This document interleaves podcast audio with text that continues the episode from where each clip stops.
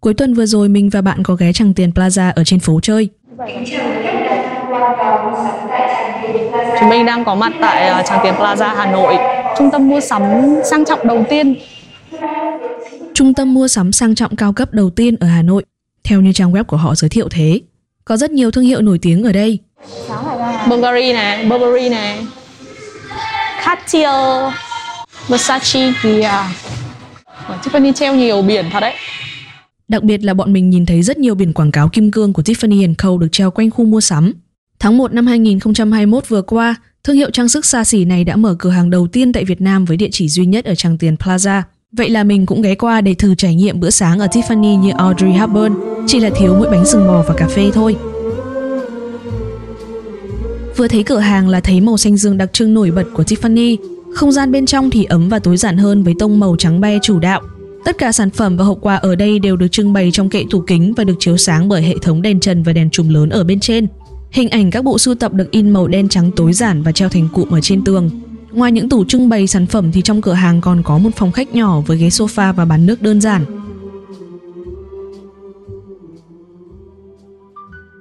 Làm thế nào mà Tiffany luôn nổi tiếng và xuất hiện ở những trung tâm mua sắm cao cấp như vậy trong gần 200 năm qua?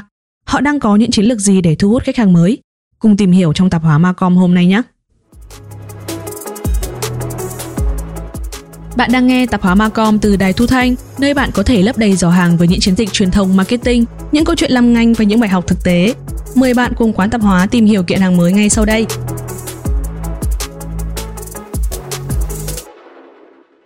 Xin chào, mình là Khánh Linh đến từ Đài Thu Thanh.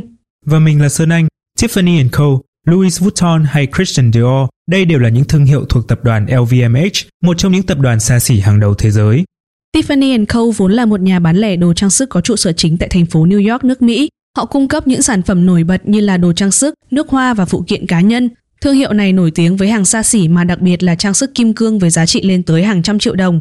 Tiffany luôn là lựa chọn yêu thích của những ngôi sao lớn trên thế giới. Đây cũng là nơi thường được các tổng thống Mỹ đặt quà tặng cho viên chức và các đệ nhất phu nhân.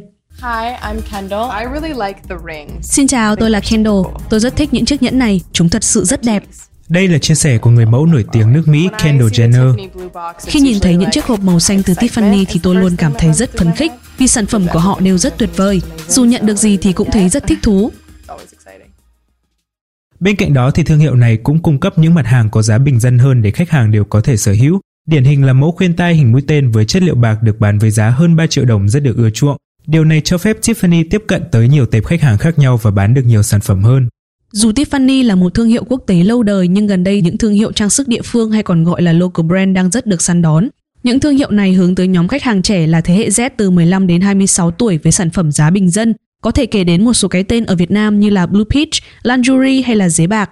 Để cạnh tranh trong thị trường giới trẻ thì một thương hiệu lớn tuổi như Tiffany Co cũng đang gấp rút tham gia vào cuộc đua. Vậy là Tiffany đã thay đổi những chiến lược của mình với tham vọng trở lại con đường hoàng kim như trước kia. Những người đứng đầu công ty chia sẻ rằng họ đã xây dựng một kế hoạch lâu dài với sự kết hợp giữa nhiều chiến lược. Đầu tiên là chiến lược đổi mới các dòng sản phẩm. Để đưa thêm nhiều dòng sản phẩm mới ra thị trường, công ty đã triển khai phương pháp phễu đổi mới sản phẩm, tức là liên tục sàng lọc các ý tưởng và các mẫu thiết kế để xác định khả năng tồn tại của những thiết kế này.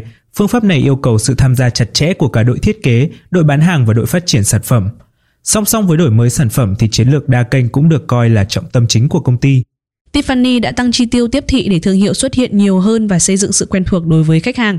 Gần đây công ty đã cải tiến 13 trang web toàn cầu và bắt đầu nhận đơn đặt hàng nhẫn đính hôn trực tuyến. Cùng với các kênh trực tuyến thì các cửa hàng trực tiếp cũng được chú trọng đầu tư. Tiffany đã tân trang cửa hàng ở New York với tham vọng biến nó trở thành một trong ba nơi mà khách du lịch phải ghé thăm khi đến thành phố này.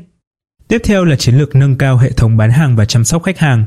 Với mong muốn cung cấp trải nghiệm mua sắm liền mạch cho khách hàng, Tiffany dự định sẽ xây dựng một cửa hàng tích hợp tại thành phố New York với không gian bán hàng ở mọi tầng, kết hợp với quán cà phê và khu vực bán đồ nội thất gia đình.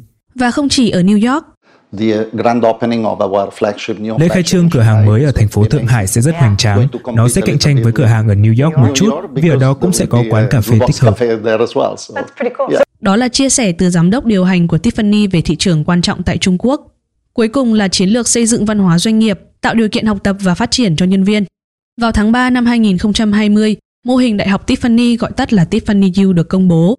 Mô hình này có khả năng đáp ứng nhu cầu học tập của từng nhân viên.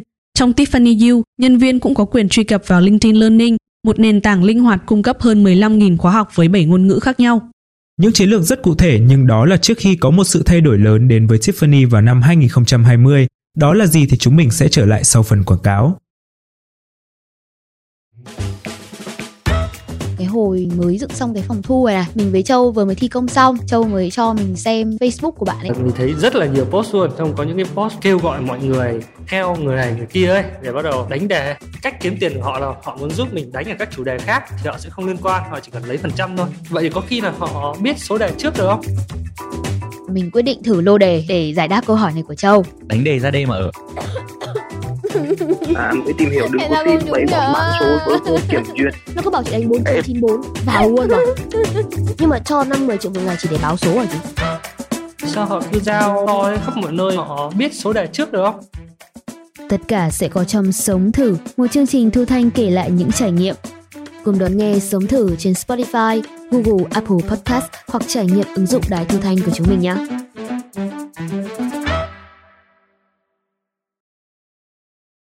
Tháng 7 năm 2021 vừa qua, Tiffany đã triển khai một chiến dịch với khẩu hiệu hay còn gọi là slogan Not Your Mother's Tiffany, nghĩa là không phải Tiffany của mẹ. Tại sao lại là không phải Tiffany của mẹ? Vì sản phẩm của Tiffany vốn là nhẫn đính hôn và nhẫn cưới dành cho những người phụ nữ trưởng thành. Những món trang sức này sau đó có thể truyền lại từ mẹ cho con gái mà không mất đi giá trị ban đầu. Đó chính là sự cổ điển nổi tiếng của Tiffany. Và bây giờ thương hiệu này đang muốn xây dựng hình tượng trẻ trung hơn nên họ không muốn sử dụng hình ảnh về những người mẹ nữa. Chiến dịch mở đầu với những tấm áp vích và biển quảng cáo được dán khắp những bức tường quanh thành phố Los Angeles và New York nước Mỹ. Những tấm biển mang hình ảnh của những cô gái trẻ trung với cách tạo dáng và biểu cảm có phần ngang ngạnh. Họ mặc áo thun và quần jeans nhìn có vẻ bụi bặm và cá tính, kết hợp đeo vòng cổ và vòng tay bạc cỡ lớn.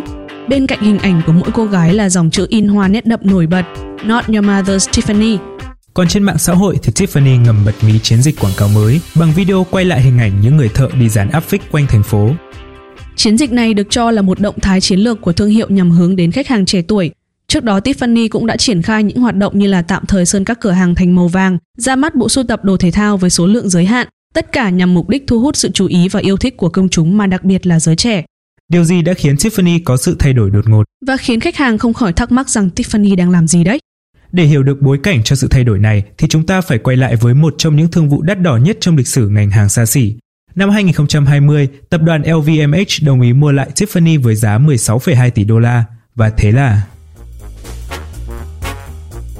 Đội ngũ cấp cao của Tiffany chào đón những gương mặt mới. Đáng chú ý nhất là con trai của chủ tịch kiêm giám đốc điều hành tập đoàn LVMH. Anh giữ chức phó chủ tịch điều hành, là người giám sát các yếu tố phát triển và tiếp thị sản phẩm tại Tiffany. Tiffany vẫn luôn nổi tiếng với những sản phẩm xa xỉ và đẳng cấp, nhưng cũng chính điều tưởng như là thế mạnh này đang khiến cho thương hiệu mất đi sự hấp dẫn với những khách hàng trẻ tuổi. Theo trang thông tin Business of Fashion, khách hàng millennials khoảng từ 21 đến 40 tuổi và Gen Z khoảng từ 9 đến 24 tuổi sẽ chiếm gần một nửa doanh số hàng xa xỉ toàn cầu vào năm 2025. Tệp khách hàng này lớn lên với vô số lựa chọn nhưng thời gian họ chú tâm đến một sản phẩm là có hạn. Và thực tế thì các nhà nghiên cứu đã chỉ ra rằng thời gian chú ý của họ cho một sản phẩm chỉ là khoảng 8 giây. Nghĩa là cuộc chiến để lấy lòng những thượng đế mới này sẽ là thử thách cho toàn giới kinh doanh, vậy nên việc thay đổi theo thị trường là điều không thể tránh khỏi.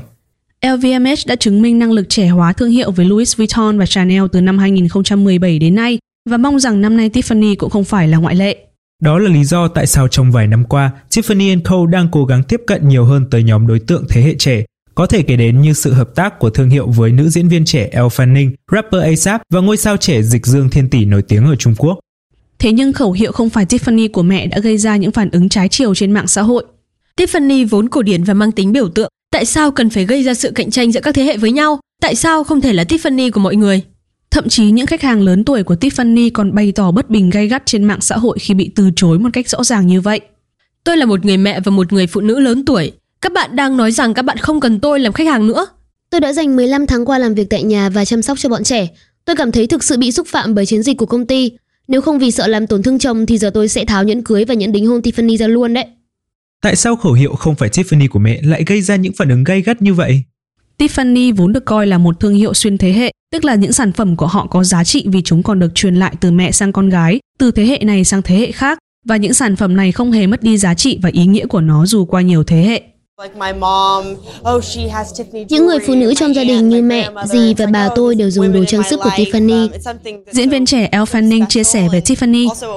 Chúng thật sự rất đặc biệt, đẳng cấp và mang tính biểu tượng, một thương hiệu mà ai cũng biết.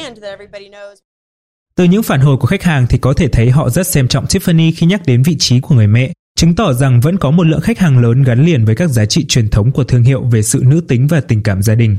Chính những giá trị cổ điển này đã xây dựng nên một Tiffany nổi tiếng toàn cầu đến bây giờ. Qua chiến dịch này thì có vẻ Tiffany đang muốn từ bỏ một thế hệ đã gắn bó và trung thành với họ trong hơn 100 năm qua. Trong khi Tiffany luôn thuyết phục khách hàng rằng sản phẩm của họ là cổ điển và có giá trị mãi mãi.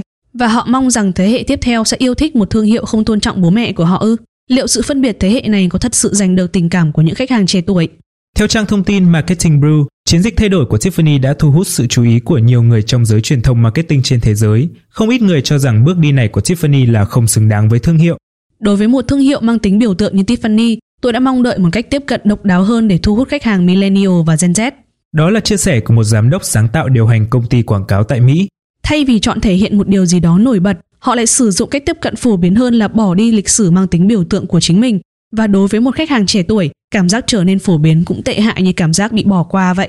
Giám đốc sáng tạo tại công ty quảng cáo Fancy cũng đồng ý và cho rằng kế hoạch thay đổi này có vẻ quá dễ dàng. Điều này đã được thực hiện rất nhiều lần theo những cách khác nhau như để khẳng định một cách tuyệt vọng rằng họ không hề lỗi thời, giống như là họ đang xin lỗi về những gì thương hiệu đã làm trong 184 năm trước đó vậy. Bên cạnh đó thì việc loại bỏ một thế hệ vốn là khách hàng trung thành trong nhiều thập kỷ để tiến sang một thế hệ khác cũng không ổn chút nào, đặc biệt là sau tất cả những giá trị mà Tiffany đã xây dựng trong hơn 100 năm qua. Nhưng cũng có những người lại cảm thấy chiến dịch này có thể thành công tốt đẹp. Ryan Jordan, giám đốc sáng tạo của một công ty quảng cáo và truyền thông toàn cầu nghĩ rằng định vị mới của Tiffany sẽ có hiệu quả. Chúng ta đang ở trong một thời điểm mà sự phù hợp là một yếu tố quan trọng. Ngay cả những thương hiệu mang tính biểu tượng nhất cũng không thể nghỉ ngơi và nghĩ rằng họ đã chiến thắng. Các thương hiệu luôn cần chuẩn bị cho thế hệ khách hàng trung thành tiếp theo, nếu không họ sẽ có nguy cơ rơi vào tình trạng mờ nhạt trên thị trường. Còn về những ý kiến của nhóm khách hàng lớn tuổi thì Jordan cho rằng những phản ứng dữ dội nhất không phải lúc nào cũng đại diện cho phản ứng của cả một nhóm khách hàng đối với thương hiệu. Tiffany không có bất kỳ phản hồi gì về những ý kiến cũng như phản ứng của công chúng và giới chuyên môn. Họ tiếp tục chuyển sang truyền thông và quảng cáo cho những bộ sưu tập mới ra mắt của mình. Tóm lại là hiện tại vẫn còn quá sớm để đánh giá liệu chiến dịch làm mới hình ảnh thương hiệu của Tiffany là thành công hay chỉ là một cú đánh trượt. Mình cùng chờ xem những bước đi tiếp theo của Tiffany và bàn luận sau nhé. Thế Linh thì sao? Linh thích vòng Tiffany có giá khoảng 10 triệu hay là vòng 500 nghìn của giấy bà? Đẳng cấp cổ điển hoặc phổ biến ai cũng mua được. Cũng khó đấy, nhưng mà vấn đề quan trọng là mình có bao nhiêu tiền để mua. Đây là tạp hóa Macom, mình là Khánh Linh. Bạn có thể nghe những tập tiếp theo trên Spotify, Google Apple Podcast và ứng dụng Đài Thu Thanh. Nếu bạn có câu hỏi hay thắc mắc gì về truyền thông marketing, hãy email đến tạp hóa macom a đài thu thanh.vn và đừng quên để lại bình luận ở link trên phần mô tả nhé. Nội dung của tập này được tổng hợp và tham khảo từ tạp chí Forbes, trang thông tin Marketing Brew và một số nguồn thông tin khác. Để tham khảo chi tiết, bạn có thể xem qua phần mô tả nhé.